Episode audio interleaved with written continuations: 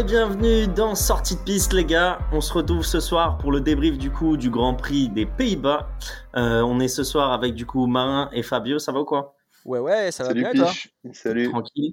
Bah oui, tranquillement. Première fois qu'on fait ce petit, euh, ce petit podcast à distance, ça fait plaisir et ça marche bien en plus. Exactement, on est content. Ça fait plaisir. Même Ouais. nous, on vit dans l'air du, dans l'air du temps.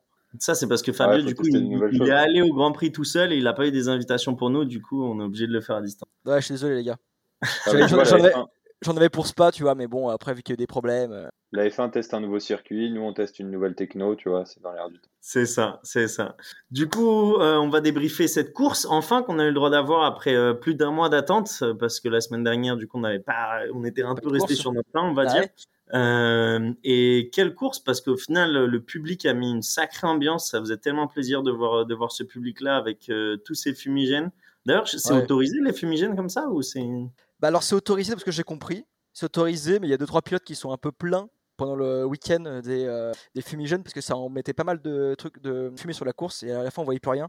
Si tu vois le dernier tour de Max Verstappen, euh, tu vois plus rien à la fin quoi. Donc euh, donc il y en a deux trois pilotes qui sont pleins, mais je pense que c'est petite heure directe de notre ami Max Verstappen. Je c'est pense qu'ils ont un accord pour, euh, je pense qu'ils ont un accord justement pour euh, pas les craquer pendant la course ou pendant les qualifs, mais euh, seulement après. Quoi. Et du coup, ils ont eu le droit de les craquer à la fin parce qu'on a le droit à une victoire de Max Verstappen du coup chez lui. Euh, du coup, il a fait victoire dans le pays où il résidait en Belgique la semaine dernière et victoire là dans son euh, pays de nationalité, du coup euh, les Pays-Bas euh, ce week-end. On va dire que c'est la grande forme pour lui depuis depuis son retour de de la trêve estivale, on va dire. Ouais, donc on va aborder ça aujourd'hui. On va on va faire un petit euh, un petit résumé de la course comme d'habitude. Euh, et à la fin, au lieu du tour de formation, on fera un petit topo de l'actualité euh, parce qu'on a eu pas mal de news sur euh, le, le mercato, on va dire, de de la F1. On sait un peu plus comment va se dérouler la saison 2022. Donc on en parlera en fin de podcast. Vous êtes chaud les gars? Très bien, c'est parfait. Ça marche, beau programme. Parfait.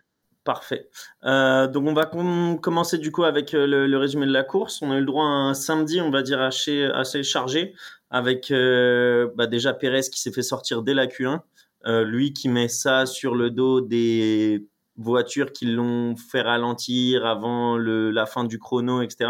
Alors que moi je pense qu'il devrait plutôt se remettre en question, non? Vous en pensez quoi déjà de ça? Ah, c'est vrai?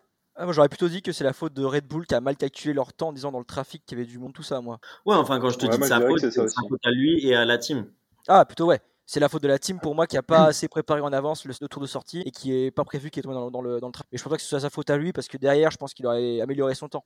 Tu vois, en tant que pilote. Ouais, parce qu'après, c'est pas le seul à avoir eu des problèmes dans le trafic. Il y a Vettel aussi qui s'est retrouvé dans le trafic. Il y a Ouais. les deux As, pareil, qui étaient dans le trafic, etc. Donc euh, là où ils ont mal géré, effectivement, c'est ils ont mal calculé et puis ils ont espéré et croisé les doigts que le tour qu'il avait fait suffirait et, malheureusement, ça n'a pas suffi. Vettel qui a failli manger euh, Mazepin d'ailleurs. hein. Ça a failli être un accident euh, assez dramatique. euh. Ouais, Toute ils expliquaient en fait qu'avec euh, Mazepin, ils ont un accord tous les... à tous les grands prix. Il y en a un qui passe devant et après le week-end d'après, c'est l'autre. Et en fait, là, ils ont eu une mauvaise compréhension entre les deux.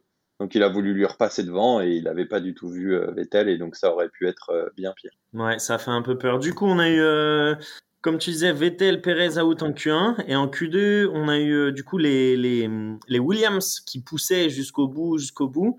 Et on a eu un premier raté de Russell, du coup, qui a juste touché la barrière et qui a pu repartir. Mais quand la course est repartie, du coup, c'est Latifi qui, qui s'est pris le, le même, euh, le même, euh, enfin la même perte de contrôle, la même sortie de piste au même endroit, euh, juste un tour plus tard. Et du coup, ça, ça a arrêté la session. Et du coup, Norris n'a pas pu faire son dernier temps. Il s'est fait aussi sortir en Q2, du coup.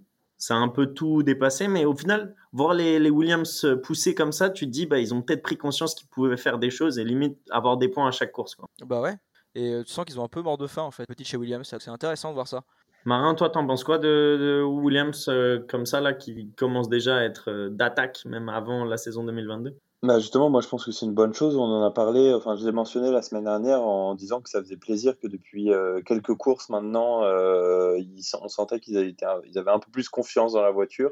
Et puis surtout, je pense que les, pilotes ont eux-mêmes plus confiance et donc du coup se permettent un peu plus de choses. Et on l'a vu avec le tour magnifique de qualification la semaine dernière où euh, euh, Russell a failli finir sur la pole. Euh, bon, il est deuxième au final. Donc non, non, super. Et j'ai hâte en fait de voir si jamais il compte de performer pendant les qualifs, ce que la voiture peut, faire. Peut donner en course, ouais. Et du coup, ça nous, a donné une super Q3. On a eu une super performance de Gasly, qui a fini euh, sur la Ouais. quatrième, euh, quatrième marche du podium. Et on a eu aussi Giovanazzi, qui est fini septième et qui était super content dans sa Alfa Romeo. Bah, Euh, ça aussi, c'est nouveau, ça. Sa meilleure qualif qu'il a fait de son histoire, donc oui, il peut être très content en effet. Après, il n'a pas réussi trop à tenir son rang euh, pendant, pendant la course, mais déjà, il peut être fier de sa qualif ou du coup, ce qui compte le plus, c'est la course, euh, selon vous? Bah, ce qui compte le plus, c'est la course, comme d'habitude, c'est les points que tu gagnes à la fin. Mais euh, quand tu arrives à piloter comme ça, devant, où tu finis devant Ocon, Alonso et Ricardo, c'est juste derrière les Ferrari, je pense que c'est quand même un, un bon truc pour lui. Ouais. surtout, on le verra à la fin du podcast, mais euh, Giovinazzi, je pense qu'il est dans un, il est dans une période où il veut essayer de montrer qu'il est capable euh, de rester dans l'équipe et, et du coup, euh, toutes les places en qualif euh, qu'il peut faire ou les démonstrations qu'il peut faire euh, sont bonnes à prendre. Là, tout le monde commence à avoir la pression, quoi. Tout le monde Ouais, sent bah, qu'il y a quelque chose qui se joue. L'échelle musicale, C'est ça. Et du coup, Verstappen, euh, qui fait pole position chez lui, juste devant Hamilton, à 38 euh, millisecondes. 38 millième, 38 qui- millième. ouais. qui fait la pole sans mettre le DRS quand même. hein. Ça aussi, il faut le C'est ça. raconter. C'est ça. Est-ce qu'on sait pourquoi du coup ou euh, Parce que du coup, sur le dernier tour où là où il fait son meilleur tour, je crois que c'est ouais, c'est son dernier tour où il fait le meilleur tour, euh, il active pas le DRS et il améliore, mais euh, pas de, de fou. Et du coup, Hamilton, enfin, arrive vraiment à peu de choses derrière, quoi. Et on sait pourquoi il n'a pas réussi à activer le DRS. Je crois que c'était un problème, un problème de la de voiture, un problème de DRS qui marchait pas. Mais moi, c'est plus de dire du problème, parce qu'après c'est réglé, ça se règle assez vite. Se dire en mode que une Red Bull sans DRS arrive à faire pole position devant une Mercedes. Un circuit qui est particulier, c'est Zandvoort, mais c'est quand même inquiétant. Ouais, mais après, la ligne d'arrivée, elle est assez tôt sur la ligne droite, donc tu te dis que ça t'avance pas trop. Je crois qu'il y a euh, le, team principal de, Red Bull qui a dit combien de temps ça pourrait, euh, ça aurait pu lui améliorer son temps, et c'était pas un truc de fou. C'était genre euh, 3 centièmes. Donc au Ouais, final, sur une voilà. 4 centièmes. Ouais, mais quand tu vois que la pole, elle se fait à, à, Voilà. 3 mi- à 30 millièmes, euh, t'es es content quoi, de, de pouvoir l'avoir mis. Heureusement, en fait, je pense que ça aurait fait du bruit si jamais il avait loupé la pole pour Bien ça. sûr. hein. Bah, c'est ça, Red Bull, en fait, tu te dis, par rapport aux années d'avant, ils font quand même beaucoup moins d'erreurs, mais tu vois qu'il en reste quand même des petites, quoi, et ils ont de la chance que ça leur coûte pas de points pour l'instant, mais ça pourrait euh, dans le futur. Ouais, Exactement. après tu, ouais, après faut faire. un- Il a quand même réussi à faire une belle qualification chez lui. Il avait un peu de pression, mais il était aussi très euh, content. À la fin, ça fait la pole et à la fin, on va voir ce qui va se passer derrière. Mais comme on l'a dit, c'est lui qui remporte la course. Donc finalement, euh, une erreur qui, à la fin, dans l'équation, ne compte à rien, ne sert à rien. Du coup, on passe sur la course directement, la course du dimanche. Euh, Verstappen, qui a fait un super départ et qui a pris de l'avance directement euh, sur, euh, Hamilton. Je crois qu'il avait déjà euh, plus de deux secondes à la fin du premier tour ou quelque chose comme ça. Ouais, il a vraiment mis à l'amende. Et euh, mais il- ça, ça arrive pas souvent que qu'il parte comme ça, comme une fusée. Il s'est dit, vas-y, je fais ma course. Ouais, je pense que je pense qu'en fait Verstappen et Red Bull même se sont dit euh, là ils savaient que ça allait vraiment jouer sur la tactique et donc pour Ouais. se prémunir sachant qu'ils avaient qu'une seule voiture devant parce que Pérez on le rappelle euh, part euh, au fond de la grille euh, ils se sont dit qu'il fallait vraiment assurer le coup et essayer de mettre le plus d'écart possible euh, entre eux et les, les deux Mercedes qui suivaient donc euh, il a eu raison euh, je pense de euh, d'accélérer et d'essayer de, de, de creuser l'écart tout de suite Ouais, c'était Mm. pour empêcher une stratégie future de, de, de Mercedes, quoi, qui pouvait justement le- lui faire mal plus tard. Donc il a bien fait. Et c'était la stratégie de Red Bull de devoir se défendre en prenant de suite une avance énorme pour couvrir la stratégie. Donc devant, on n'a pas eu de touchette. Enfin, tout, tout a été très propre pour une fois. Euh, mais par contre, dans le peloton, il y a eu quelques petites, euh, quelques petits contacts, on va dire, entre différentes euh, voitures. Il y a euh, Russell qui a failli rentrer dans Alonso comme pas possible. Il y a eu des, des touches entre euh, Alpine aussi. Enfin, il y a eu avoir pas mal d'accidents. Au final, on, on l'a échappé belle. Euh, et après, il s'est plus passé grand chose jusqu'au tour 21 en vrai. Euh, il y a juste, enfin, quand la stratégie a commencé à se mettre en place, on a eu le premier arrêt d'Hamilton. Et là, on a vu au final la stratégie de Red Bull au grand jour quand Verstappen s'est arrêté juste un tour après pour calquer en fait euh, la, la stratégie d'Hamilton et vraiment juste essayer de rester devant jusqu'à la fin et prendre la stratégie la plus simple au final. Ouais, il a bien fait. hein. De toute façon, c'est ce qu'il fallait faire. hein. Il fallait défendre. Il était euh, derrière deux. euh, derrière lui, il y avait deux Mercedes, donc il y avait largement le choix de, de soit laisser. Donc, ils l'ont fait, Bottas en course pour essayer de le ralentir. Euh, on va voir plus tard, comme tu dis, rapide, ça n'a pas marché. Et c'est ce qu'il fallait. C'est pour ça qu'ils ont pris des secondes d'avance. On dit dès que Hamilton s'arrête, on s'arrête pour couvrir la stratégie. Et derrière, on, bombarde encore plus. Bah, comme tu dis, au final, c'est ce qui s'est passé juste après au tour 30. Euh, du coup, Verstappen passe Bottas parce que Bottas s'était pas arrêté. Mais je pense que Mercedes s'attendait à ce que Bottas bloque plus euh, Verstappen ou pas? Parce qu'après, on dit on va arrêter Hamilton pour le deuxième une fois que l'espace sera assez grand. Enfin, j'ai pas trop compris là que ce que voulait faire Mercedes vraiment Marin, tu sais bah, Leur but, en fait, ouais, leur, but, en fait, c'était vraiment de ralentir euh, Verstappen pour le mettre euh, dans une zone en fait qui, aurait été atteignable par, par, par Hamilton pour aller le chercher sur un, sur un undercut. Donc, c'est pour ça qu'en fait, ils ont demandé à Bottas si c'était possible. Ils lui ont dit, d'ailleurs, on l'entend à la radio, il lui dit maintenant, tu es en mode défense. malheureusement, Verstappen avait des pneus beaucoup plus frais. donc c'était très difficile pour Bottas de, de défendre. Euh, et de pouvoir le garder longtemps derrière lui. Et d'ailleurs, à la fin de la course, euh, Toto expliquait que si jamais il avait réussi à le garder derrière lui pendant deux tours, euh, normalement Hamilton aurait pu réussir le DRS, le undercut, pardon, excusez. Donc après voilà, avec Desi, on refait toute une course, donc il s'est passé ce qui s'est passé. Je pense qu'on voit vraiment une, je fais juste une parenthèse là-dessus, on voit une évolution sur le, la mentalité des deux équipes qui maintenant est, beaucoup plus, on va dire, euh, cordial euh, parce qu'on voit qu'ils font pas des, ils font moins de mauvais coups et d'ailleurs on l'a vu quand euh, Hamilton a repris un tour à Pérez. Pérez, il aurait pu jouer un peu l'équipe et, et en gros le bloquer et lui faire perdre du temps et au contraire non, il s'est tout de suite écarté. donc voilà, donc on voit une évolution de mentalité, ça, ça fait quand même plaisir. mais bon, au grand dame de Mercedes du coup qui a pas réussi à mettre en place la stratégie et qui a permis à, à Verstappen d'éviter en fait euh, deux undercuts de suite, clairement. Oui, parce qu'au final, euh, Mercedes a essayé de faire l'undercut encore une fois pour une deuxième fois juste après au tour 39. Euh, du coup, Hamilton s'est arrêté et Verstappen s'est arrêté au tour 40. là, c'était un peu plus près, on va dire, que le premier arrêt, parce que le premier arrêt chez Mercedes, ça a été assez long quand même. Là, c'était un peu plus court et du coup, il s'est rapproché bien plus de Verstappen, mais toujours pas suffisamment. et après, Verstappen a repris de toute manière de l'avance et Hamilton voulait pas taper dans sa gomme. Et là, on savait déjà un peu tous que Verstappen allait vers une nouvelle victoire. Surtout qu'ils ont une stratégie différente. De... Verstappen est parti sur les durs parce que les Ferrari, ils ont vu que ça marchait, ça marchait bien. Du coup, euh, ils sont partis sur cette stratégie-là et en connaissant pas forcément comment y répondre. Alors que, alors que Mercedes est parti avec tout euh, traditionnel, pourtant sur des pneus médiums. Hmm. Et donc là, on, savait, effectivement, comme tu dis, on savait à partir de là que Verstappen, il allait aller jusqu'au bout, il allait pas se réarrêter à moins qu'il y ait un problème. Et donc, du coup, euh, forcément, ça a tué un peu le suspense là-dessus. Donc on espérait jusqu'à la fin d'avoir un peu d'action avec euh, une safety car ou euh, autre chose, mais malheureusement, c'est pas arrivé. Bon, au final, la seule action qu'on a eue, euh, c'est Perez qui a un peu animé la fin de course avec un dépassement sur Ricardo au tour 56 et au tour 66 sur Norris. deux dépassements au même endroit, au premier virage, du coup en faisant l'extérieur. On, on, a vu pas mal de, de, de drivers le faire ce week-end en sachant qu'à Zandvoort, il n'y a pas beaucoup d'endroits pour dépasser. Je les ai trouvés très proches, ces dépassements. Même si ça touche avec, euh, avec Norris, je les trouve beaux quand ça prend l'extérieur comme ça et qu'à la fin, ils arrivent à reprendre de la vitesse. Je trouve ça super. Bah, surtout avec les bankings, ça fait quand même ça fait un beau spectacle, tu vois. T'as l'impression vraiment que les voitures elles sont sur un circuit qui, est en mouvement un peu. Et, euh, c'était ouais, c'est super impressionnant. Vous avez aimé ça, les bankings et euh, enfin ce, ce nouveau circuit, vous a plu? En fait, c'est un, un nouveau circuit donc dans la Formule 1, mais c'est un très vieux circuit en termes de Formule 1. Donc, c'est-à-dire que c'est un vieux circuit qui est fait pour les Formule 1 de l'époque. Donc, il n'y a pas beaucoup de place pour dépasser, à part en ligne droite finalement. Et même en ligne droite, tu mets pas voiture, trois voitures de trois voitures de F1 moderne de Donc, euh, c'est plus, euh, on n'a pas eu beaucoup de dépassements, soyons honnêtes dans ce grand. Euh, mais à part quand même pour pour Perez, hein. on rappelle qu'il est parti fond de la grille, il finit huitième dans les points. Et lui, il s'est fait plaisir pour le coup. Euh, voilà, lui, c'est le seul qui a dépassé, mais je pense majoritairement au DRS, sauf à tenter un peu. Mais euh, ce que je veux dire, c'est que comment on a aimé cette course, c'est via la stratégie des différentes équipes et euh, comment on pouvait mettre en place pour essayer de doubler celui l'undercut ou l'autre. Moi, j'ai beaucoup aimé ce qu'a dit. Pardon. Vas-y, vas-y, vas-y. Non, mais j'allais répondre à ta question. En fait, je, rejoins assez pas mal ce qu'a dit Fabio.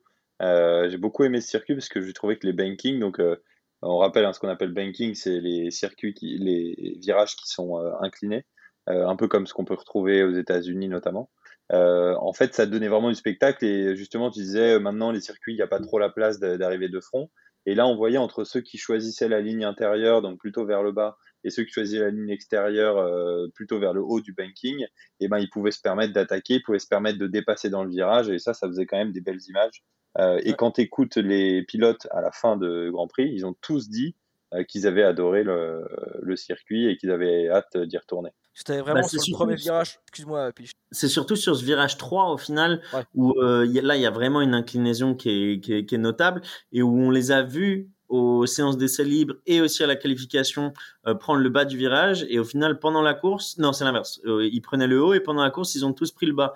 Et au final, c'est ça qui a fait qu'il y a eu pas mal de touches dans le virage. Et aussi, euh, je crois, c'est Vettel qui a fait un petit spin euh, au troisième, euh, troisième virage. C'est ça, ouais. Ce que j'allais dire justement, c'est que tu avais vraiment deux stratégies pour prendre le troisième virage. Soit tu prenais vraiment l'intérieur, où donc tu ralentissais beaucoup, et après tu étais mieux placé pour la, stratégie, la trajectoire derrière. Ou tu prenais vraiment l'extérieur, où là tu, gardais énormément de vitesse, mais tu moins, moins bien placé. Et Alonso a fait dès le début, a pris dès le premier tour, a pris l'extérieur et a doublé. Mm.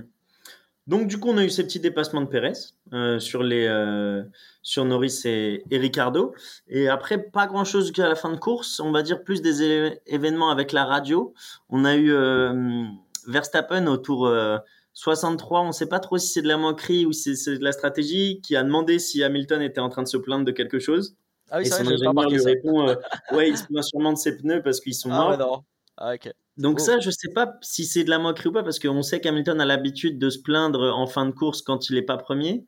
Et là, enfin, c'était un peu bizarre, je trouve, de la part de Verstappen. Vous en Après, pensez je pense que c'est aussi un peu une blague parce qu'il y a une blague qui tourne. euh, Hamilton, c'est quand il dit qu'Hamilton il dit que ses pneus sont morts. Derrière, il fait les meilleurs tours. Il fait les meilleurs tours du circuit. Donc, je pense qu'il y avait aussi cette blague qui était là en mode. et S'il dit que ses pneus sont pourris, c'est dire qu'il attaque. Quoi. Et c'est exactement d'ailleurs ce qu'il a fait euh, Ouais. ce week-end. C'est qu'en fait, plusieurs fois, il s'est plaint.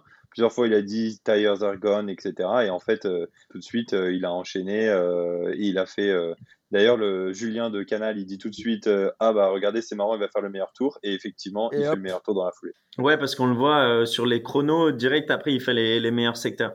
Après, après, je trouve pas ça que ça soit très classe aussi de, enfin, même si c'est une blague euh, de Verstappen en pleine course, imagine qu'il y a son pneu qui crève juste après. Enfin, tu vois, tu te dis, euh, bon, c'est pas de la super concentration. Après, il peut dire aussi que se plaint de quelque chose sur la voiture. Tu vois, je sais pas. Ils disent que la voiture a un problème et toutes des questions. Moi, je pense qu'une remarque, mais c'est un compétiteur, il veut savoir comment ça se passe derrière. Quoi. Hmm. Et après, une deuxième radio qui m'a fait rire, du coup, c'est sur un tour de Bottas où euh, on lui a, il avait oui. fait meilleur premier secteur, meilleur deuxième secteur, et son ingénieur lui dit euh, arrête d'aller aussi vite, please aboard the fastest lap. Et euh, au final, c'est, il a mis un peu, on va dire qu'il a levé le pied sur le, le troisième secteur, mais il a quand même fait le tour le plus rapide, parce qu'en gros, Mercedes voulait que le point du tour le plus rapide aille euh, chez, chez Lewis Hamilton. Et euh, donc ça, ça, c'était assez drôle. Marin, toi, t'en as pensé quoi en, en tant que supporter de l'écurie? Bah, bah pour préciser, en fait, ce que tu as dit, c'est qu'on sait que dans tous les cas, le point du euh, tour le plus rapide, il allait venir à une Mercedes, donc soit Bottas, soit Hamilton. Euh, et vu que c'est un point en plus et qu'on sait qu'à la fin de l'année, euh, je pense que le, championnat du monde, il va se jouer à un point ou deux, ou peut-être même un demi-point, vu qu'il y a eu des demi-points depuis la, semaine dernière euh, entre les deux premiers. Euh, je pense que c'était hyper important que ce point-là supplémentaire aille à Hamilton. Et d'ailleurs, Hamilton, il le dit à la radio, il a dit il y a de la place, laissez-moi m'arrêter pour que je puisse changer mes pneus et faire le tour le plus rapide, euh, parce que euh, j'ai vraiment besoin de ce point. Et tu trouves savoir- pas ça dangereux sur le fait que là, on va dire, il s'est arrêté au tour 71 euh, si au final, au dernier tour, et on l'a déjà vu, il y a une crevaison ou quoi que ce soit, le fait qu'il soit arrêté, il, il perd du coup 20 secondes, là c'était 22 secondes euh, l'arrêt au puits, il perd 22 secondes et du coup il peut perdre le, le, la victoire. Enfin, il y a peu de probabilité, mais c'est s'enlever quelques chances. Bah. Est-ce que toi, en tant que supporter, ça t'énerve pas Bah, ça? Non, mais en fait, euh, on l'a vu plusieurs fois. C'est-à-dire, euh, si tu reprends, euh, alors j'ai pas envie de dire de bêtises, mais je crois que c'était Silverstone euh, il y a un an euh, ou deux, où en fait, euh, euh, il s'est arrêté euh, Verstappen euh, pour faire le, me- le meilleur tour, tour. Et en fait, entre-temps, Hamilton, il a crevé ses pneus, donc euh, il lui a dit, bah, si tu t'étais pas arrêté, euh, en fait, tu aurais fini premier. Donc, euh, en vrai, C'est on quand sait il avait jamais ce qui fini peut se sur un passer. pneu, ça, c'est ça? Ouais, il avait fini, euh, il avait fini sur Enfin, sur trois trois pneus. pneus. Dernier tour. ouais. Ouais. Euh, et bon, on sait jamais ce qui peut se passer. Là, les mecs, ils ont 40 secondes d'avance derrière eux, enfin sur la personne qui est derrière eux. Donc là, c'était Gasly, par exemple, euh, derrière Bottas. Et euh, Hamilton lui-même, il avait euh, 40 ou 50 secondes de- d'avance euh, sur euh, Bottas. Donc à ce moment-là, bon, tu sais que le risque est assez limité, quoi. Après, il y a- y a un risque qui était à prendre aussi de, de la part de Red Bull dans ces moments-là. C'était une safety car. Une safety car qui tombe entre le 70e justement et Hamilton. Ça rapproche tout le monde. On va dire que Verstappen est dans le trafic, il n'a pas le temps de rentrer, il est au même endroit de la course, il n'a pas, pas le temps de rentrer dans les stands. Hamilton le rattrape. À la fin, il le bouffe les pneus propres. Donc il y avait aussi le Ouais, risque de mais- l'autre côté aussi. Ouais, mais ça, ça, s'il y a la safety car à ce moment-là, ça se finit sous safety car parce qu'à partir du moment où tu arrives au 72e tour, la course elle est finie. Bah après, on sait pas si c'est un drapeau rouge. Bon, après, là, ils auraient pu changer les pneus. Mais en tout cas, à la fin, Horner, il était, il était encore en transpiration parce qu'il disait la fin de la, fin de la course, j'ai eu très peur. Il avait peur d'une safety car, justement. Il le dit ça directement à, à mince, à, à Marco. Ok. Bah, au et je voulais revenir sur un truc, juste revenir sur un petit truc rapidement, c'est justement on, Hamilton, donc on, Bottas fait le meilleur tour parce que on veut que Hamilton fasse le meilleur tour, donc c'est-à-dire qu'on fait rentrer Bottas avant pour éviter que Hamilton se retrouve derrière Bottas, où il y a Bottas et Hamilton aussi. Hmm. Bon, au final, tout s'est bien passé vu que euh, Hamilton est rentré au tour 71, a pris des nouveaux pneus et il a réussi à faire le meilleur tour sur le tout dernier tour. Et Verstappen a gagné tranquillement, de toute manière, comme on s'y attendait. Ce qui nous a donné lieu à un spectacle magnifique de, de, de fumigène orange et, euh, et de folie dans, dans les tribunes. Et ça, ça faisait, ça faisait plaisir à voir. Non, c'était une belle course, belle, euh, belle ambiance quand même. Bah, belle, ouais, belle ambiance, belle course. Je sais pas, c'était pas non plus un truc de fou, mais ça faisait du bien d'avoir de la course au moins. Ah bah oui. Et de voir des supporters, je sais pas, ça m'a fait du bien de voir autant de gens dans un, dans un, dans un, sur un circuit. Et en plus, tout le monde, qui était genre, qui était prêt à faire la fête, tout ça, c'était. On a eu la preuve qu'il fait plus beau aux Pays-Bas qu'en Belgique du coup. à une semaine d'écart. c'est un truc, euh, un petit. Euh, vous, savez que j'aime bien les, petits records, les petites anecdotes ah historiques, etc. Là, euh, Verstappen, du coup, il gagne ce qu'on appelle son home Grand Prix, donc euh, le Grand Prix euh, chez lui. Ça fait que la quatrième personne sur la grille à le faire, parce qu'avant, bah, il y a eu Hamilton, Vettel qui avait gagné en Allemagne et Alonso qui avait gagné en Espagne. donc voilà, donc il rejoint quand même un cercle assez fermé de, de vainqueurs de Grand Prix à la maison. Aussi, il rejoint un cercle aussi fermé de vainqueurs de Grand Prix à Zandvoort, parce que le dernier à avoir gagné un Grand Prix à Zandvoort, c'était en 1985, c'était quand même Niki Loda. Donc voilà. Il y a aussi. Euh, c'était Niki Loda ou c'était Piqué Niki Loda. Alors Niki Loda, après c'était Alain Prost avant. Donc euh, voilà. Que sur une stat, j'ai vu que c'était le père de sa meuf, donc c'est pour ça que ça m'a fait rire. Euh, du coup, bah, vous me tendez une perche parce que je voulais passer sur le top et flop et du coup, je pense que Verstappen est plutôt bien placé pour pour commencer les tops, vu que déjà avec les stats que vous avez mentionnées, mais aussi avec le fait que il enchaîne les pole positions. la seule je crois que là, ça fait six pole positions, à part celle de, euh, de comment ça s'appelle euh, Silverstone. Ou au final, euh, Silver, non, Silverstone, c'était quand il y avait les, les qualifs sprint. Et du coup, il avait loupé Enfin bref, il, s'était qualifié, mais pas aux qualifications. Je sais pas si c'est clair. en tout cas, il, fait, il fait des, des, très très très beaux temps et des très belles courses ces temps-ci. Donc tu sens qu'il monte en puissance et qu'il ne va rien lâcher quoi effectivement, je pense qu'on peut euh, rajouter alors Verstappen, c'est sûr, et puis même Red Bull, parce que même si Perez là, a eu deux, sur les deux dernières courses des problèmes euh, sur la qualif, euh, en soi, là, même ce qu'il a démontré avec une voiture qui était très rapide, et c'est un des seuls qui s'est fait plaisir, et pendant tout le Grand Prix, il, est, il, a remonté toute la grille voiture par voiture. Voilà, on sent que que Red Bull est dans le game et que le, le championnat va se jouer vraiment jusqu'à la dernière course, même si là, avec euh, deux Mercedes sur le podium, il y a un petit avantage pour l'instant pour Mercedes euh, dans la course au championnat constructeur. Je suis pas tout d'accord avec toi parce que, parce que dans les faits, on l'a dit au départ, c'est de la faute de Red Bull s'il est à la fin de la grille. Donc, euh, ils font juste que réparer leur erreur. Et euh, même ils font pas parce qu'ils devraient être euh, troisième ou quatrième. Donc je trouve ça un peu, enfin, mettre mettre le. Vas-y, vas-y. Non, je voulais dire en fait, moi je parlais plus de la voiture. Je suis d'accord que sur la partie stratégie, euh, alors là l'équipe elle est un peu en demi-teinte parce qu'ils sont un peu foirés sur les qualifs, mais d'un autre côté ils ont très bien joué en stratégie pendant la course pour contrer la stratégie de Mercedes, même s'ils étaient plutôt dans la réaction plutôt que dans, dans l'action. Euh, mais ouais, je parlais plus de la voiture, effectivement. Je suis d'accord avec toi, mmh. du coup, sur ce que tu mentionnes. Et j'ai une question pour vous, les gars.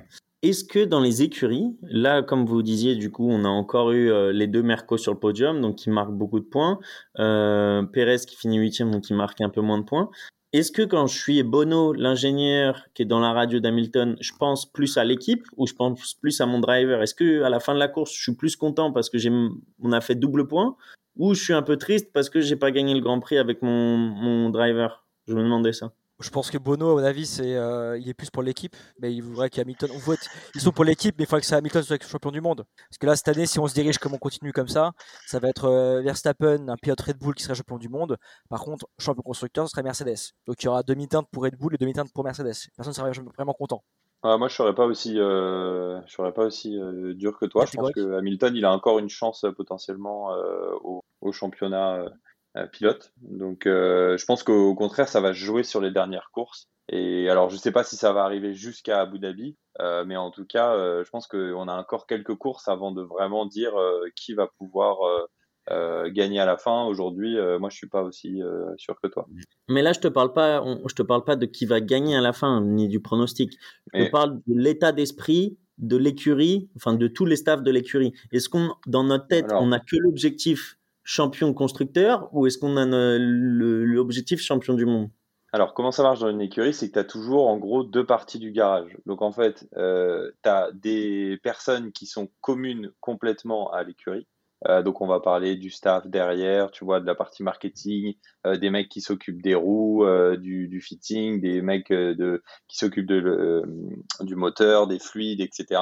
Ça, c'est des gars où il y en a un seul pour toute l'écurie. Après, sur les mécaniciens, il y a toujours ce qu'on appelle les deux côtés du garage, où là, chaque pilote a autour de lui alors ses ingénieurs forcément, mais aussi euh, ses mécaniciens. Euh, après, ces mecs-là, ils sont pas embauchés par Hamilton ou embauchés par Bottas ou euh, tel ou tel côté du garage.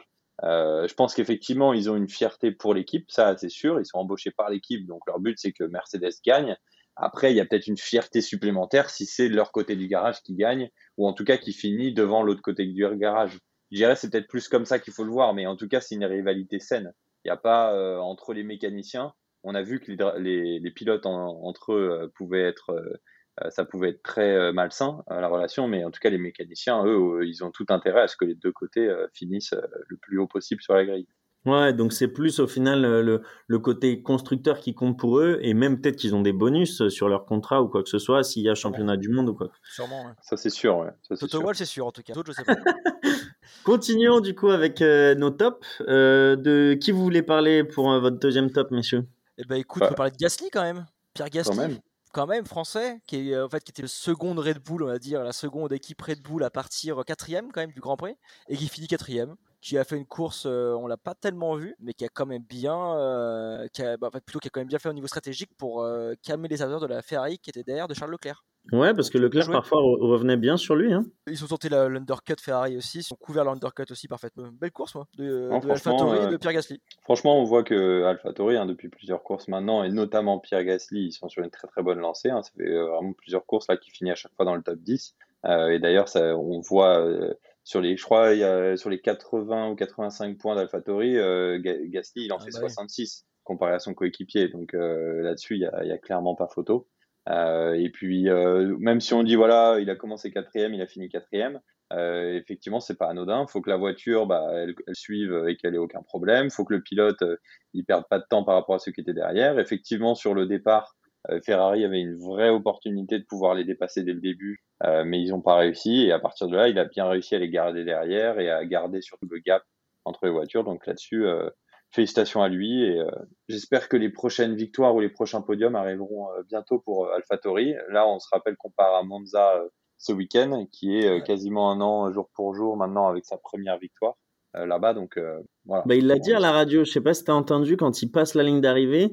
Euh, du coup, il fait ouais super content les gars, super job, et son ingénieur dit la même chose et il lui fait rendez-vous à Monza et son ingénieur lui répond euh, ouais, de toute manière, on sait ce qu'on a à faire là-bas, comme s'il visait encore la victoire. C'est pas mal, c'est bien au moins. Après, ça montre la mentalité. Bah voilà, c'est bien, ça montre que c'est un peu l'écro quoi. C'est censé être la deuxième équipe de Red Bull, donc finalement, euh, c'est quand même qui arrête dans, dans le métier bien présente. Et notamment avec Pierre Gasly, et là tu vois la différence avec Tsunoda qui est temps galère encore et ne ramène pas de points. Je voulais parler de ça justement sur le fait équipe numéro 2 de, de Red Bull à la fin de la qualification, on voit du coup que Perez est euh, en fin de grille et on voit que on a du coup une Red Bull, deux Mercedes et une AlphaTauri.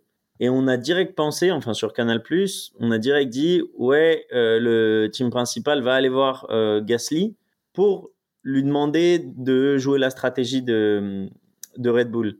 Est-ce que c'est vraiment quelque chose qui se fait en sachant que bon c'est les mêmes on va dire les mêmes investisseurs mais c'est pas les mêmes écuries au final? Est-ce que vous pensez que cette conversion a eu lieu? Est-ce qu'on le sait? Vas-y, Marin.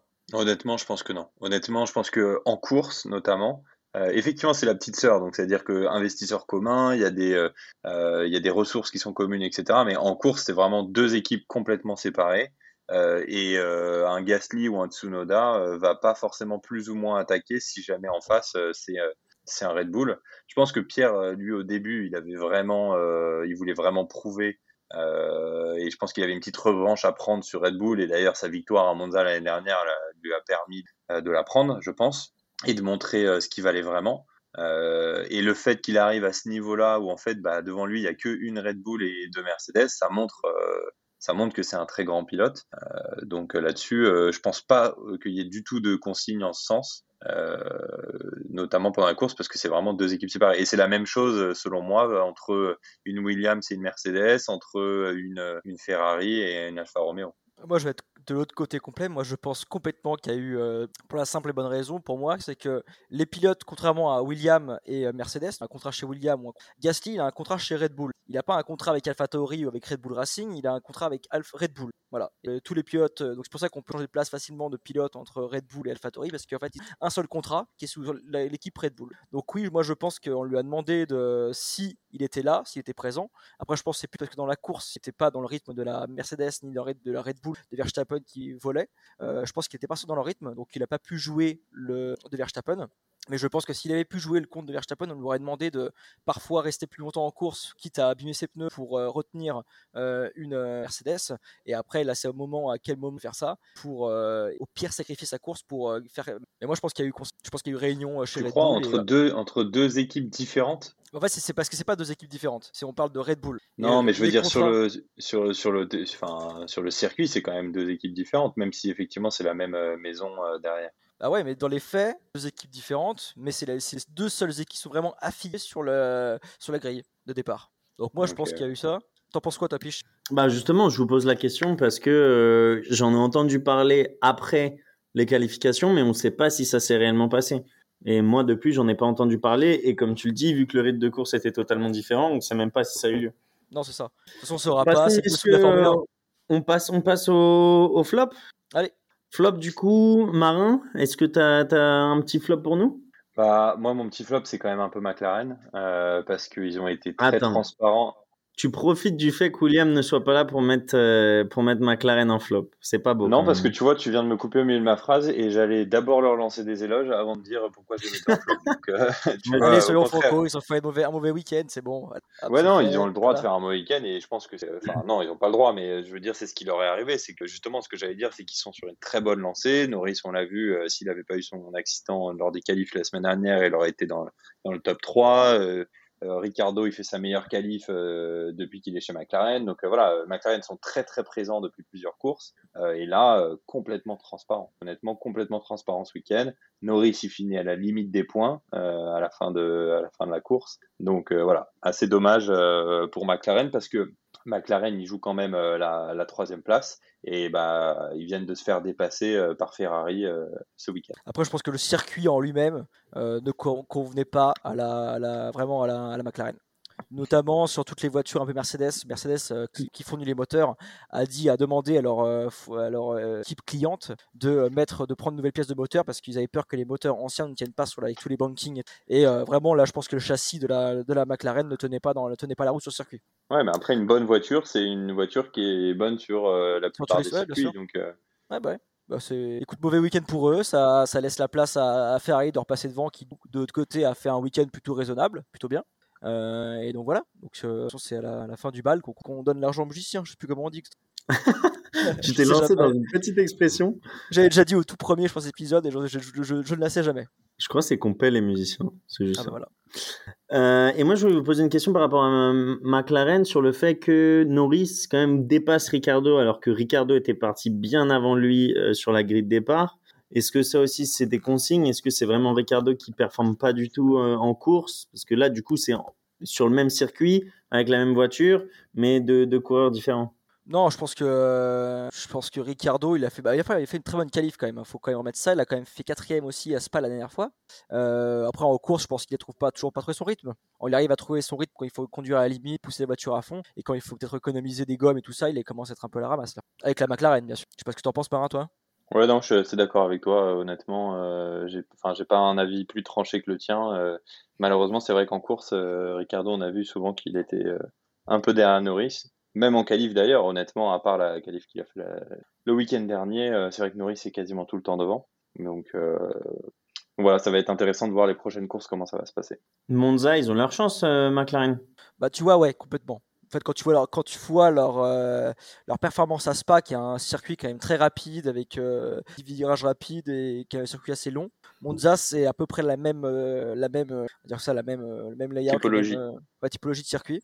Donc, moi, je pense que clairement, ils ont leur chance sur, sur Monza. Ok. Bon, on verra ça la semaine prochaine de toute manière, parce qu'on a encore un Grand Prix eh ce week-end. Euh, messieurs, est-ce que vous voulez remettre, euh, enfin mettre quelqu'un en lumière, que ce soit en top, en flop euh, sur cette course? Non, bah écoute, moi j'ai dit après ma petite mention honorable sur Ferrari qui fait 5 essais au départ, qui a encore un petit problème de, stratégie en mettant les pneus, les pneus hard sur Sainz qui lui plaît pas du tout. Du coup, à la fin, bah, à l'agonie totale, se fait doubler par, par Alonso pardon, au tout dernier, tout dernier tour. Donc, quand même bien joué, ça fait reprendre troisième place et le aussi que je suis ne peut être que content. Même de se faire mention honorable. Mention honorable d'ailleurs à Alpine, hein, ouais, qui finissent aussi toutes les, tous les deux dans les points avec Alonso à l'attaque, là, tu viens de le dire sur le dernier tour ça fait plaisir de voir euh, les Français sur le top de l'affiche. Et moi, petite mention spéciale du coup au public, parce que je le répète, euh, ça fait quand même plaisir de voir, euh, de voir des, pas des stades, mais des arènes, des, circuits pleins comme ça, et de voir un tel engouement. Quoi. Ça faisait longtemps et ça nous manquait. Ah bah, clairement, Effectivement. Messieurs, on va passer du coup à notre deuxième partie le mercato, on va dire, ah. euh, les, transferts, les changements de, de siège et de baquet. Euh, ça, intervient toujours au, même moment d'ailleurs, ça dans la saison, c'est toujours après le break estival où euh, tu sens que c'est là où il se passe le plus de choses, où il y a le plus de discussions inter, inter écuries, non? Bah, en fait, ce qu'ils expliquent, c'est que quand ils enchaînent comme ça toutes les courses, tous les week-ends ou toutes les deux semaines, euh, ils n'ont pas vraiment le temps euh, d'aborder tout sujet contractuel, ces sujets, ces sujets euh, stratégiques. et donc c'est pour ça souvent qu'effectivement, comme tu le dis, on se retrouve avec beaucoup d'annonces après les vacances. parce que pendant les vacances, ils n'ont pas le droit du tout de travailler sur la voiture pour améliorer la performance. Donc en fait, ils font tout le reste en parallèle et donc notamment parler des contrats. Donc après, il y a certains qui sont pas du tout un, une surprise parce qu'ils ont des contrats de plusieurs années, euh, mais tout le monde est à peu près au courant des places qui sont euh, non négociables et euh, celles qui, par contre, euh, sont un peu sur un siège électable. Euh, et donc, le but, on en rappelle, hein, c'est les 20 meilleurs du monde, donc les places sont quand même. Donc au final, ça a commencé la semaine, la semaine dernière avec l'annonce officielle de la retraite de Raikkonen. Donc, Raikkonen qui n'était pas là ce week-end, d'ailleurs, on a précisé qu'il n'était pas ah là ce week-end pour cause de Covid. Ouais, il a eu le Covid et il y a eu Kubica qui était là. Kubica, ouais. Robert. Qui était assez agressif, ça doit faire bizarre de rentrer dans une, dans une euh, Formule 1 comme ça, mais bon, au final, il a, réussi à finir le, la course, etc. Donc, ouais, il finit 15ème après, voilà. Et puis, euh, en fait, il finit juste devant euh, Giovinazzi d'ailleurs. Et euh, mm. qu'est-ce que je veux dire? Kubica qui connaît bien la voiture quand même, qui est un pilote d'essai chez Alfa Romeo. Ok. Donc, ouais, je disais, le, la valse qui a commencé la, semaine dernière avec l'annonce officielle de Raikkonen qui prend sa retraite, du coup, un, champion du monde en moins sur la grille en 2022. Euh, ce qui laisse une place au final chez Alfa Romeo. Et euh, Canal Plus l'avait déjà annoncé depuis quelques semaines, mais c'était pas officiel. Et depuis quoi, quelques jours? Hier, avant-hier? Avant-hier, il y a eu l'annonce de, de Bottas, du coup. C'est ça, avant-hier, du coup, Bottas qui quitte Mercedes pour Alfa Romeo et qui va donc euh, remplacer Raikkonen chez Alfa Romeo. C'est ça. du coup, ce qui a mis une place disponible chez Mercedes. Et, comme on le présentait, total. comme on le présentait depuis quelques semaines, c'est euh, George Russell qui prend la place du coup de Bottas à côté de, euh, de Hamilton. Hamilton d'ailleurs euh, qui, qui l'a accueilli comme il se doit avec un beau petit post Instagram. Et on a également Gasly et Tsunoda qui ont été prolongés chez AlphaTauri. Donc ça, c'est un peu les, les coup, on n'a pas précisé, mais il y a quelques semaines, du coup, déjà maintenant, Hamilton avait annoncé qu'il reprolongeait chez, chez Mercedes. On en avait parlé, je crois, parce que c'était même avant la trêve internationale. Ah oui, c'est vrai, ouais, c'est vrai. C'était justement parce que il l'avait dit, Toto Wolf, il a dit, je veux pas que ça se repasse comme l'année dernière, je veux qu'on règle ça euh, en début d'année, quoi. Il l'avait réglé assez tôt, assez tôt dans le calendrier. Effectivement. Mais par contre, il y a quelques semaines, pareil aussi, on a eu l'annonce que Perez, euh, enfin, il y a une semaine d'ailleurs, que Perez allait continuer chez Red Bull. Euh, donc, en mhm. gros, ça confirme le duo Verstappen-Perez chez Red Bull. Et d'ailleurs, on pense que c'est aussi pour ça que Gasly a confirmé chez AlphaTauri, parce que à partir du moment où Perez prend la place et que Verstappen est indéboulonnable, c'était un peu le seul endroit qu'il avait pour l'instant.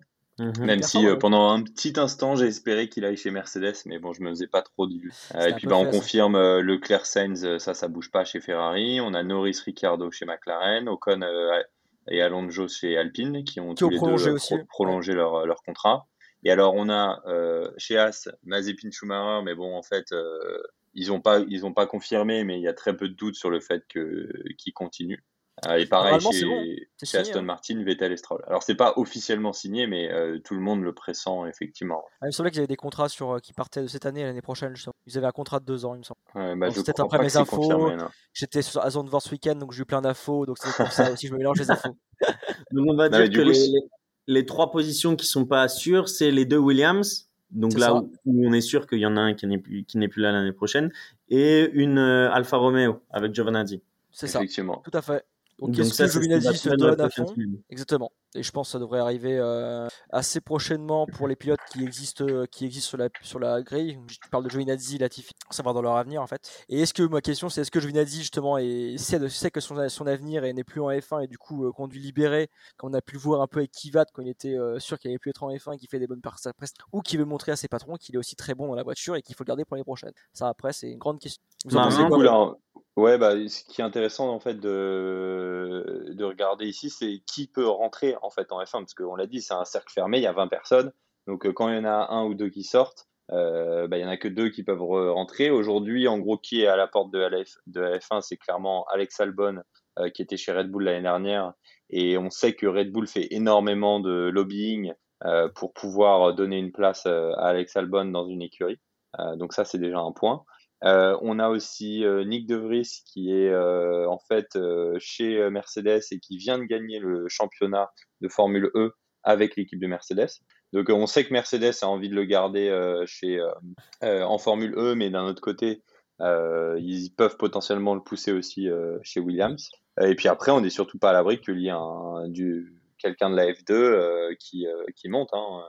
Bah je sais pas si vous avez en tête d'autres euh, pilotes. Moi j'en ai un, mais c'est peut-être un peu un rêve, je sais pas. C'est pour Alfa Romeo, on a un pilote français qui est dans la, qui est chez Sauber actuellement. Je parle de Théo Pourchère et euh, Théo Pourchère du coup euh, pourrait revenir dans la, dans la maison mère, on va dire en F1 c'est possible. après, donc, moi, ce qui me fait aussi un peu penser, c'est que chez Alfa Romeo, c'est encore motorisé Ferrari pour l'année prochaine. Donc, c'est-à-dire que Ferrari, normalement, a négocié une place, un baquet pour ses pilotes dedans et Giovinazzi est un pilote Ferrari. Donc après, euh, c'est que Giovinazzi confirme l'année prochaine juste parce que c'est un pilote Ferrari, imagine. Oui, et puis un pilote italien, enfin chez Alfa Romeo, c'est quand même, euh, enfin dans une équipe, on va dire un peu soutenue par Ferrari, c'est quand même aussi euh, assez important. Bien sûr. De toute manière, ça, ça sera confirmé dans, dans les prochaines semaines, j'imagine. Donc on va. On sait pas, on sait peut-être, espérons.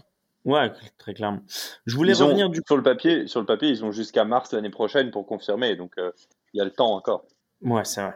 Mais pour, euh, pour Williams, euh, je pense que enfin, ils sont plus aptes à prendre des jeunes, comme on l'a vu sur ces dernières années, ou Alfa Romeo, là, avec Bottas, on se dit, bon, bah, ils ont l'expérience, donc ils vont peut-être aussi prendre un jeune. Mais euh, pour, pour cher, moi, je pense que ça va être un peu tôt encore. Je pense que ce sera pas pour l'année prochaine. Ah, c'est un peu un rêve que j'ai, je pense. Un rêve éveillé, mais bon.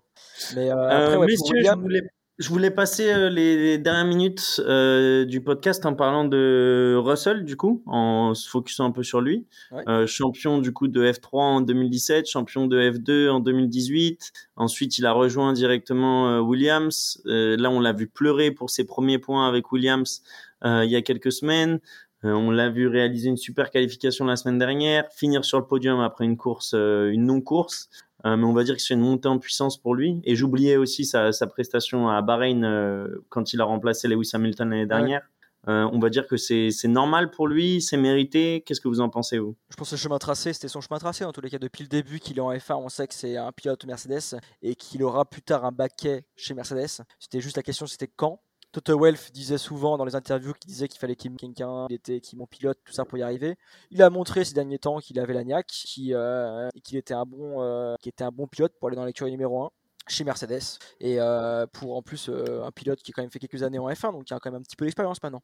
Ouais et puis ce qu'il faut savoir c'est qu'il avait quand même un, accord on va dire tacite avec Toto qui s'était engagé et qui lui avait dit voilà on sait qu'un jour tu seras dans, dans une F1 de Mercedes euh, juste prends ton mal en patience, euh, prends énormément d'expérience chez Williams. Euh, là, en trois saisons, il a quand même eu le temps de, de faire le tour, de comprendre ce que c'est une UF1 et puis de, de, vraiment acquérir, on va dire, l'expérience d'une équipe de Formule 1. et puis maintenant, il arrive chez Mercedes, il a, il a énormément d'envie, énormément d'ambition. Et ça, Mercedes, ils s'attendent à ce que forcément, il l'aide à gagner un autre championnat constructeur, ça c'est sûr, mais surtout qu'il soit du même niveau que Lewis et qu'il puisse s'assurer d'avoir tous les week-ends deux voitures sur le devant de la grille. Est-ce qu'il arrive en tant que poulain de Lewis pour euh, une ou deux années et pour ensuite prendre la tête de l'écurie une fois que Lewis prendra sa tête? Ou il y aura aussi une deuxième grosse tête qui va arriver dans... dès que Lewis va partir? C'est toujours compliqué de, faire un peu des plans sur la comète. Je pense qu'effectivement, c'est le but de, Mercedes. Euh, on peut euh, comparer ça à quand Verstappen est arrivé chez Red Bull dès le début, Red Bull avait dit on lui fait confiance très tôt parce qu'on sait qu'il est très bon et qu'on a envie que ça devienne euh, la tête de proue euh, de l'équipe. Alors qu'en face, ils avaient un Ricardo et que voilà, on savait déjà euh, la valeur de son pilote. Donc là, on sait que Lewis, il va pas non plus rester encore 10 ans en Formule 1. Donc je pense que c'est clairement dans la tête de Mercedes d'en faire, d'en faire leur, leur tête d'affiche, c'est sûr. Et ça peut marcher en plus parce que le gars, enfin, il a déjà une super euh, super prestance. Euh, quand tu vois, il, enfin, ça a l'air d'être un chic type, etc. Donc, euh, je pense qu'ils essayent aussi de pas mal le marketer. C'est sûr. Et je pense que c'est une graine de futur champion du monde. On ne sait pas ce qui peut se passer l'année prochaine avec les voitures. En tout cas, Mercedes l'a l'a choisi quand il était dans, pour la repérer en tout cas pour ça et pour créer une machine de guerre derrière en le laissant trois ans chez Williams, en le laissant développer une voiture chez Williams qui aujourd'hui arrive à faire des bons résultats, avec lui dedans. Donc euh, voilà, ça montre que c'est un bon pilote et ça montre que, que Mercedes euh, prévoit très longtemps son avenir en, avance. C'est quoi la différence d'âge entre euh, Russell et Verstappen? Vous savez? Non, je Verstappen, il c'est un 97, donc 23-24 ans. Et Russell, il a quel âge? 23 ans, 98. 98. Ouais, donc ils ont un an d'écart. Après, la différence, c'est que Verstappen, il a rejoint Red Bull, il avait 17 ans. Donc c'est sûr que ça, change, ça change quand même pas mal. Quoi. Ouais, ouais. Bah après, moi je pense que, comme je l'ai dit là, avec les larmes qu'il a eu avec Williams, ces trois ans en Formule 1, il était quand même à fond dedans, quoi. Donc ça lui a quand même beaucoup servi. Et il voulait gagner. Quand il voulait toujours gagner, il était toujours là pour gagner. Quand il avait, quand il a une Mercedes, il veut tenter de gagner. Il veut, là, et là, c'est un vrai compétiteur. Et, et je pense qu'il le sait. Et Mercedes le savent. Marin, quelque chose à ajouter sur, euh, sur Russell ou euh, tu veux peut-être parler bah, de Le mot de la fin, moi je suis très, Ouais, je, je dire, on va dire le mot de la fin. Moi, je suis honnêtement très content euh, de ce recrutement. Effectivement, ça faisait longtemps qu'on sentait que ça allait arriver. J'avais une petite frustration quand même qui commençait à monter avec Bottas parce qu'en fait, même s'il est bon, qu'il délivrait, on va dire, il a fait, il a fait 100 grands prix, 50, 50 podiums ou 56 podiums, quelque chose comme ça, mais bon qu'une dizaine de victoires. Euh, je pense qu'il était le partenaire parfait pour Lewis parce qu'en fait, il était assez bon pour leur permettre d'assurer le championnat, mais d'un autre côté, euh, sans embêter euh, Lewis sur sa quête euh, du championnat pilote. là, je pense que ça va être une autre affaire avec Russell qui lui va vouloir participer au championnat constructeur et le faire gagner à Mercedes, mais aussi lui-même chercher le championnat pilote. Donc voilà, ça promet d'être très excitant et dans tous les cas Mercedes, je l'espère, sera sur le, haut de la fiche l'année prochaine. Les problèmes pour Toto Wolf qui arrive. Ah, Mais bah bon, c'est des bons problèmes. C'est des problèmes de riches. C'est des problèmes de riches, ça. Oh non, mince alors. Messieurs, est-ce que vous voulez finir euh, du coup cette émission, le débrief du Grand Prix des Pays-Bas sur euh, une petite note différente, un petit clin d'œil à quelqu'un, à quelque chose, ou on a tout oh dit selon vous? Petit clin d'œil à Bottas quand même. Moi pour moi genre euh, qui part de comme disait Marin qui part de chez Mercedes qui va chez Alfa Romeo. Euh, nouvelle expérience pour lui qui reste en F1 Mercedes l'a pas complètement abandonné parce qu'ils l'ont aidé à trouver un baquet derrière on va dire comme ça. Mais quand même à la fin Toto Wolff en remerciant Bottas fait un, un post sur les réseaux sociaux et dit avec Lewis et Bottas on a réussi à créer quelque chose de beau en remerciant Bottas, il cite Lewis en premier. Bref, euh, je pense que pour lui, ça lui fera du bien aussi de, de partir euh, chez une écurie pour montrer un peu ce qu'il vaut. Voilà, voyons un peu de nouveauté de Bottas, quoi. Et il va pas baisser les bras pour la fin de l'année? Enfin, c'est pas un risque qu'ils se disent, vas-y, je m'en bats les reins. Non, bah, tu vois, là, il finit, il finit troisième. Et, euh, dit, on lui dit en mode, prends pas le, le, prends pas le meilleur tour. Il dit, bah pourquoi, pourquoi je peux prendre le meilleur tour? Bah, il dit bah, parce que Lewis veut gagner le point. Et je suis ah ok d'accord très bien. Alors pourquoi on me fait rentrer? Bref, je pense qu'il va être là aussi pour. Euh, il va montrer un peu. Euh, il va montrer un peu qu'il est euh, qu'il est là pour pour pas pour jeûner mais qu'il existe quoi. Que c'est un pilote. Ouais, et puis il a tout intérêt à aider Mercedes à gagner le huitième championnat constructeur. Donc là-dessus, je me fais pas de soucis. Et prendre des points au passage. Parfait. Messieurs, on va finir sur un petit pronostic du coup pour le Grand Prix d'Italie qui arrive ce week-end, le Grand Prix de Monza. Bah, Allez, déjà, il faut Fabio, juste. Ah bah ok, bah vas-y Fabio. Bah, j'allais Tu mettre Fabio avec son, enfin, tu vois, c'est quand même notre Italien de la bande, le supporter Ferrari, euh, voilà. quoi. Et bah tu sais quoi, je vais faire un, je vais faire un, on va dire un, un, vachement- un classement vachement hétéroclite. Je vais faire un, un 1, ça va être euh, un premier, ça va être Verstappen. Je le vois mal faire autre chose que premier, avec euh, vu comme, dans la- comme il est parti maintenant là. La Red Bull a l'air de bien fonctionner. Deux, je mettrais un, allez, je mettrais Charles Leclerc parce que j'ai, euh, je veux voir comment la Ferrari fonctionne. Et à mon avis, la Ferrari est faite pour des circuits de moteur comme ça et pour les circuits de la vitesse. Donc je pense que Ferrari a tout mis là-dedans. Et trois, je vais mettre un, une McLaren. Je pense que je vais mettre Norris, qui elle est toujours performante. Sur... Audacieux ce petit, euh, ce Ouais, petit je me dis. On sait Très jamais. audacieux parce qu'en plus, euh, quand tu écoutes Leclerc, lui-même pense qu'ils vont avoir du mal à Monza. Donc euh, ça va être intéressant de voir qui a raison entre Leclerc ou Fabio. Je pense que, je pense ouais, Leclerc, ouais, je pense que c'est un petit mec qui connaît pas grand chose de la Formule 1, donc euh, t'inquiète. Non, euh, moi je serais peut-être un peu moins, euh, un peu moins audacieux. Je dirais effectivement que, alors moi je vois plus les Mercedes devant parce qu'on sait que c'est un circuit qui leur, qui leur va bien. Mais à un point près quand même, c'est que il faut rappeler que c'est le retour des courses sprint, de qualification sprint, comme ce qu'on avait eu à Silverstone.